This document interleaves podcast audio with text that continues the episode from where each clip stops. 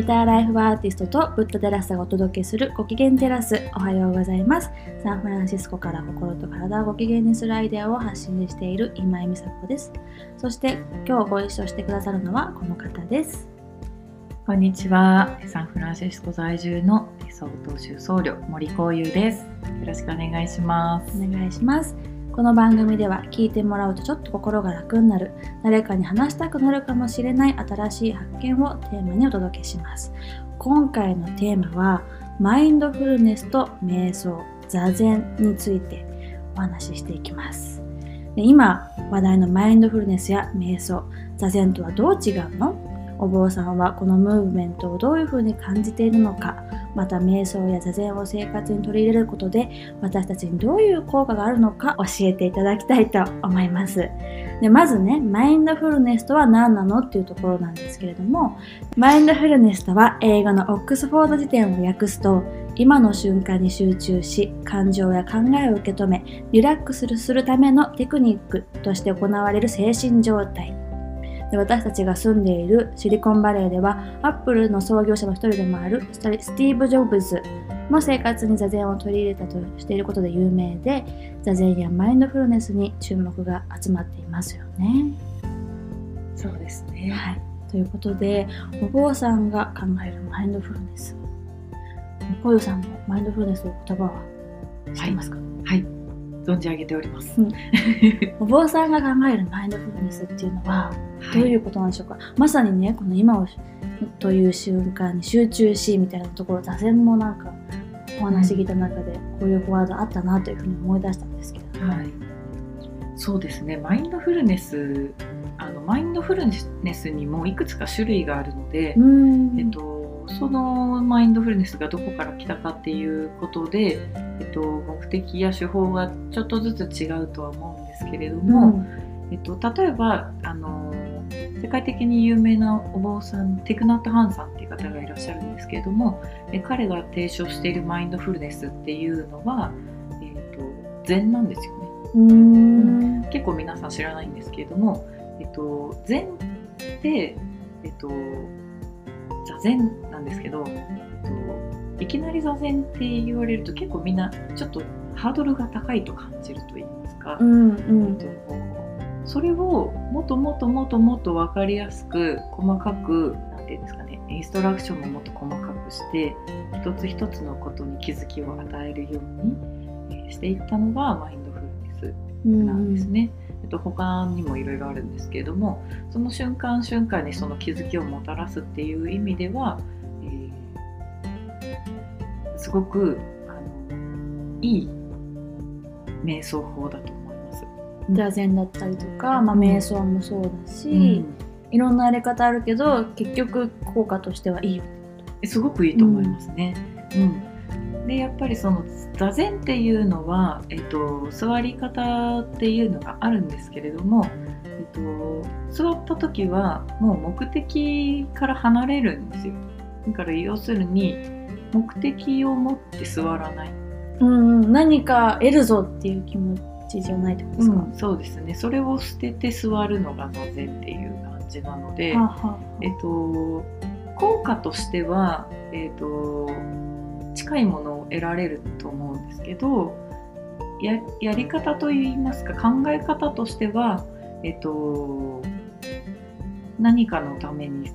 するっていうところも捨てちゃうのが座禅っていう感じですかね。だからここで言うと、うん、マインドフルネスリラックスするためみたいな、うん、もうためみたいな部分がテクニックとして行われる精神状態、うん、なんかそのリラックスしようって思ってやるわけでもまあそれでもいいんですけどね。うんうんうん、一個がね。うん、で瞑想と座禅ってそのマインドフルネスの中で、やっぱりマインドフルネスというとこう瞑想みたいな言葉が次につながってくると思うんですけど、うん、でもその有名な方の考えだと禅だっていうところあって、うん、瞑想とじゃ座禅ってどういうふうに違うのかっていうところが何かありますか？えー、っとですね、まあ、私もあのヨガのインストラクターでもあるので瞑想も教える時結構あるんですけど、うん、私の感覚で言いますとえーと、世の中の定義がどうかっていうのはちょっとわからないんですけど、えーと、私の感覚で言うと瞑想っていうのは、えー、ある一つの状態に向かって、えー、いろいろな呼吸法だったりとかマントラだったり、えー、瞑想だったりっていうテクニックを使って、えー、そっちの状態に自分を持っていく、うんうん、なんですけど、えー、座禅は逆なんですよね。えっと、目的とかを全部手放してなんだ本来の自分に戻っていくみたいな感じだからなんだろう。目的が同じでもあのプラスに働くのかマイナスに働くのかで割と近いところにたどり着くっていう感じですか、ね、このプラスっていうか外にこう目的を出してるか座禅は自分の中に戻してるかっていう意味ですか今で言うと。うんなんだろうえっ、ー、と瞑想の場合は行動を足して目的に、うん、だから例えば、えーと、息を呼吸をすごくずっと一定するとか、うん、そうですね、うんうん、そうそう。何かテクニックを用いてある一定の状態に自分の状態を持っていくっていう、うん、こう持ち上げるっていう感じですよね。でも座禅はそれを全部やめてなぜか全部やめるとまたそっちに戻っていくんですよ。自分本来の自分に戻っていくみたいな、うん、だから結果として割と同じ同じというか割と近いところにたどり着く、えー、なので、えーと、瞑想をやったことない方は割とその座禅と瞑想は全然別物だみたいな一緒にしないでくれみたいな、えっと、発想になりがちなんですけど、うん割と近いところにいると思います。ただその手法が違うので、えーうん。まあ、たどり着くところも少し違うっていうようなイメージですね、うんうん、どっちもいいと思うんですよ、うんうん、この座禅と瞑想ってじゃあ効果としてはどういうこと、うん、例えばイライラして心が波立っている時に、瞑想とか座禅とかっていうのすごく効果的、うんで例えばそのちょっと激しい呼吸法とかで、えっと、体を整えることによって心も整っていくからそういう瞑想法もありますし、うん、呼吸で体をコントロールするっていう方法もありますし座禅のように、えっと、型に型があるんですけど座禅って、うん、その型の形に入ることによって体が自然と収まっていって心も静まっていくっていうだからその結果として心が静まるっていう同じなんですけどどういうのが好きかっていうことで選んでいいと思います。うん、座禅が絶対っていうことでもないし、うん、瞑想が絶対っていうことでもないし今日はこっちがいいっていうことでもいいと思いますし、うんうん、そういうテクニックなのでどっちも。ただその座禅で結構こう何て言うのかなあの静まるんですよ。だからその、のぼせが下がるっていう言い方とかをしたりするんですけれどもそういう意味でまたその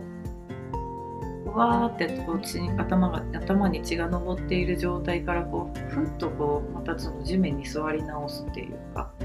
そうすると自分がカーってなってる時に見えなくなってたものが見えるようになってくるんですよね。うん、うんそうすると なんかすごく怒っちゃったけど実は私も悪かったよねとか、うん、実はすごく自分のことを思ってくれてやってたのになんでこんなこと言っちゃったんだろうとか、えっと、私も傷ついたけどきっと向こうも傷ついたよなとかいろんなことが分かったりするんですよね。うん、なので、えっと、そういう意味で結構地に足のついた行といいますか、うん、そういう意味で私は結構座禅推しというか座禅が好きだったりします。うんうん、そのし、修行の中でも毎朝やるとおっしゃってたと思うんですけどそうですね。朝やる毎日やるっていうことの意味っていうのはどういうふうに感じられてますか、まあ、ちょっと極極論を言ってしまうと自分の神聖さに気づくっていうことなんじゃないかなって思うんですよ。うん、神聖さっていうのは自分がたった一人だよとかそうですね。ないものだよとかそういう、そうですね、うん、たった一人のその自分っていうのを、えっと、存分に味わえる時間。なんか結構贅沢な時間だなって思うんですけど、うん、本当に何だろう座禅をすると心のお掃除になるんですというか瞑想全般そうなんですけど、うん、あの私たちで部屋が、ね、かたあの散らかってたら掃除しますよね、うん、とかね汚れてたら掃除したりとか外側って掃除できるんですけど内側の掃除の仕方って結構教わらないんですよ。確かに。だからね今アンガーマネジメントとか流行ってますけどえっとコントロールすあれはまあコントロールするっていうあれはあれですごい素晴らしいテクニックだと思うんですけど瞑想って心のお掃除なんですよ、うん、やってみるとすごくわかると思うんですけれどもなんでかっていうのはね結構わかんない。不思議なんですけどね、うん、ただあの私たちがその自分っていうセルフっていうところを超えてあの大いなるものとつながる時間なんだと思うんですね。うんうん、そその時にその人知を超えた知恵といいますか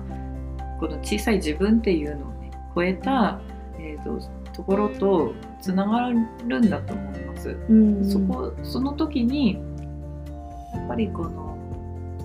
自分自身の尊さに気づくと一人一人その自分じゃない人もそういう存在だっていうことに気づくわけですよね。うんうん、そういうことを実感できたり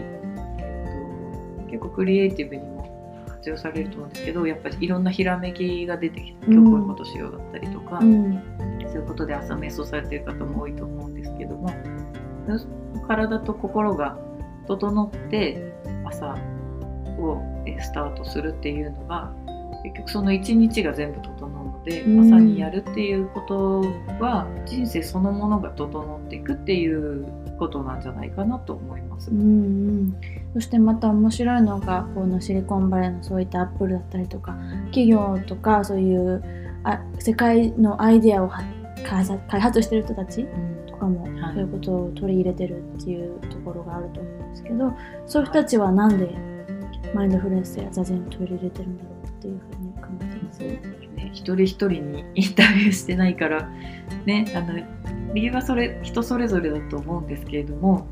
あのやっぱりそのアイデアだったり、えっと、まず多分自分自身が整ってないと、えっと、いい仕事ってできないと思うんですね。なので、えっと、それぞれいろいろ運動していたりとか、うん、あの食事に気をつけていたりとかちゃんと睡眠とるようにしているとかそれぞれで工夫されてることってたくさんあると思うんですけれどもその中でやっぱり瞑想とか座禅っていうのはすごく効果的なんですよね、うん、心と体を整えるの2500年以上も伝わってきている行なので、うん、それなりに効果があるんだと思います。うんうんなんか学術的に科学的に証明されてるいろんな論文を読みたい方はぜひ DAIGO さんが書いているマインドフルネスの本を読んでみるといろんなレポートをもとに書かれてるから科学的にもこういうふうに証明されてるんだってことを知れる私はその本を読んであそういうふうに研究してリサーチが行われてることも面白いなっていうふうに思ったし、あこんなに世界中で研究者がいて発表してるんだっていうこと。にも驚きがあっていい本でした。ね、で実際に私も座禅を生活に取りこういう先生に出会ってからていうかそもそも座禅をやるってなった時に教えてもらわないとダメだって思ってたんですなんか体験に行か行ってからじゃないと生活に取り入れられないから、あいつ行こうみたいなまず考えとしてあったんだけど、でもクラブハウスでね3分座禅ということで、まあ、口頭でご指南いただいてあ座り方足を組んでとか、この手の陰の意味北海上院っていう意味こういう意味だよっていう中であこんなに自分ならではというか、こう始めていいんだ。なんなら YouTube とかでそういうのってね、うん、皆さん他のお坊さんとかも座禅のやり方信玄先生も、ね、インスタグラムと YouTube で毎朝座禅会をやってるから、そういうのから始めていいんだっていう発想がそもそもなくて。うん。そうですよね、うん、出会ってやってみることで私あ朝起きた瞬間から携帯見てたんですよ。で携帯見て私インスタグラムで毎日自分のアイデアとかを投稿してるからそのいいね数とか見て、うん、こうハッピーになったり、うん、あ全然ダメだって思ったりとか、うん、そういうアップダウンが外部からの影響であることからスタートしてたんですよ、無意識に、だけどそれをやめて一回座ってから携帯見たりとか料理したしたりとかうん。しようって決めたら、なんかそういう風に心かき乱されることがなくなってきたっていうか、うんなんかの一喜一憂をあんまりしなくなってきて。なんかそれは効果ですね。そう自分でね体験してすごくいい影響だなって思ってることの一つなんですよ。うん、すごいいいと思います。うね、んでなんかプラスこうこなんていうんですか自分の好きな香りを炊いてみて、プラスアルファ自分ならではの心地いい空間にしてみようかなとか気持ちが湧いてきたりとかして自分の心地いいってなんだろうとか、うんこうなんか自分の姿って鏡見ないと見えないうんし特に顔とかってう。んだけど常に自分が自分でいるんだっていうことに座禅の時間を通しても気づけるっていうかすごいですね。感じが気づきが早い、さこさんは。なんかそれがみんな心地いいんだろうなって思ったりとかそういう風に味わえるのが大事うん、なんだなーって最近はとても感じてますね。そうですね。うん、なんか本当に味わい方は本当人それぞれあの自分なりの味わい方を楽しんでもらえたらなって思うんですけど、うん。本当に座禅ってやっぱり厳しいイメージとか、ね肩ポーンって叩かれたりとか動いちゃいけないんだろうとか無理だねみたいな。そうそうそう。思ってて、うん。結構本気じゃなきゃいけないなみたいなイメージあ。ったけど、いや本本本気も何もね、うん取り入れていいかどうかっていうところにも立てないっていうそうなんですよ状ね。況になっ自分の印象があったから、あでも自分取り入れてみて今日はやるとか、今日やめるとかやっていいし、なんなら自分の好きな匂い嗅いでいいし、うん。もう何も考えないってことに意識しちゃうと、余計にそのことを考えちゃうから、うん。考えない考えることを考えないことを考えるんじゃなくてうん。まあふってしちゃったらそれはそれで、うん。あそういうふうに自分今気になってるんだなって思うだけでいいよっていう教えだったりとかっていうことを教えてもらってより座禅が身近になって、うん、できるようになったから。なんかそこは届けたいことだなって思いました。イメージが硬すぎるっていう、うんうん。そうですね。なんか3分なんてそんな気持ちでやっちゃいけないんじゃないかって、うん。多分丸一日じゃないかみたいな。ね、うん。あの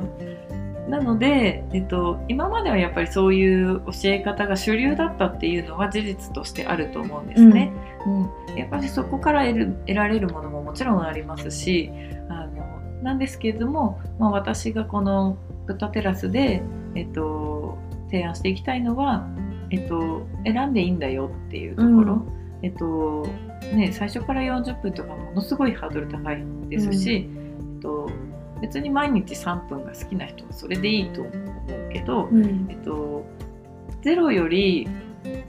1の心地よさを、えっと、味わってみませんかっていう、うん。うん、あのやらないとダメだよってことでは全くなくて、うん。もしちょっと興味あって覗いてみたいなと思ったら、えっと、いつでも門は開いてますよっていう、うん。えっと、そういう提案ですね。そうですね、うん。だからこのブッダテラスでもそういうクラブハウスの冒頭3分の座禅だったりとか他にオンラインでも座禅会やられてますもんね、そうですね。はい。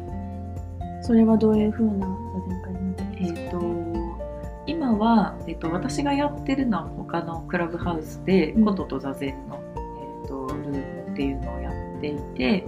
最初に5分間の座禅をしてその後に、えー、琴を聞きながらさらに10分座禅を続けるというちょっとねあの本来の座禅からは逸脱した座禅なんですけど、うんうんそれがまたすごく心地いいコラボなんですよね。うんであのまあ、琴も生演奏ですしその時のねメンバーに合わせて、えっと、瞑想用の、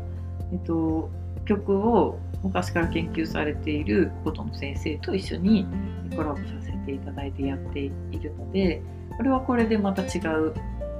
ほとんどね琴を味わう会みたいにななってるんですけど、うん。音の力も相まってやっぱりすごく深いリラクゼーションって言ったら、うんうんまあねリラクゼーションですね。スパとか行ったらこう、うん。アルファー波とかが音楽かかってて、うんそれでリラックスするみたいな感じで、うん。ことを聞きながら座ることでよりなんか新しいひらめきだったりとかがあるかもしれない。そう。結構ねインスピレーション降りてくるんですよね。あこういう先生自身が？そう、うん。なのでね終わった後にそういうのを共有させていただいたりしてるんですけど、うん。それはそれでねまた違ったその座禅とことのまた一味違った味わい方というので、えー面白いのでやってますっていう感じですかね。はい、なのでいろんな門が開いてるんです、そうですね。あとはあの豚テラスで違うメンバーが、えっと、朝の40分座禅というのをやっていたり、えっと、しげんさんが朝の10分ぐらいの座禅をねあのインスタとか YouTube でやってくださったりとかしますので他にも結構選選べる、うん。しっかり座りたい人はあのどうぞこちらの道場へみたうんいな、うんお寺に行ってみてもいいし、はい。そういうオンラインで出会ってもいいし、好きなねね。またお坊さんとか、うん。好きなやり方とかそうね。いうのを探す楽しみをまたはい、持ってもらえるといいかもしれないですね。そうですね。うん。このね、豚テラスの中であの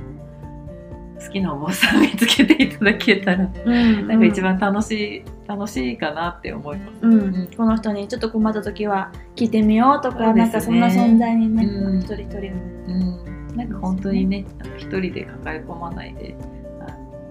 なんかこう相談してみようみたいな、うん、座ってみようとかそうです体験してみようとか。んそういう風にあの活用していただけたら嬉しいです。はい。そんな感じでぜひ座禅やってみるといいかもしれませんというところで はい、はい、さまざまな効果があるよというところをお伝えしていきました。はい、他言い残したことありますか？そうですね。本当に座禅って何もしないっていうのが一応ベースなんですけど、うん。何もしないところに全てがあるんですよね。深い。いやそうなんですよね。だからあの無限なんですよ。うん。可能性が無限なんですよ。なので本当に行き詰まったらね、本当ぜひ座禅してもらいたい。うんうん。そこにね完全にあのやっぱ自分で枠を作っちゃってるので、確かに。それをどんどんなくしていくとあの出てくるんですよ。なんか私みたいない言いやなん方しちゃったけ新しいことを出会いたいとか、アイデア欲しいとか思うとネット見ちゃったりとかね。ね。外に答えを見つけがちだけど実はちょっと立ち止自分のまって中にあるんです。うん。本当にね、本当に自分の中にありますから、うん。うん。ね。うん。あの適度にさ周りもリサーチしつつ、あの本当こう自分自分と対話してみるとかね、うん。自分とつながってみるっていうところで、必ずね答えは自分の中にあるので、うん。そういう活用の仕方もいいと思います。はい。そんな感じで今回は座禅とマインドフルネスについてお届けしましたこの番組では皆さんからのお悩みやご質問を募集しています今井美佐子のインスタグラムや Twitter の DM こういう先生のメールアドレスの方に何でも構いませんので送ってもらえると嬉しいですベターライフアーティストとブッダテラスがお届けするご機嫌テラスここまでのお相手は今井美佐子と森子優でした。本日はありがとうございましたありがとうございました。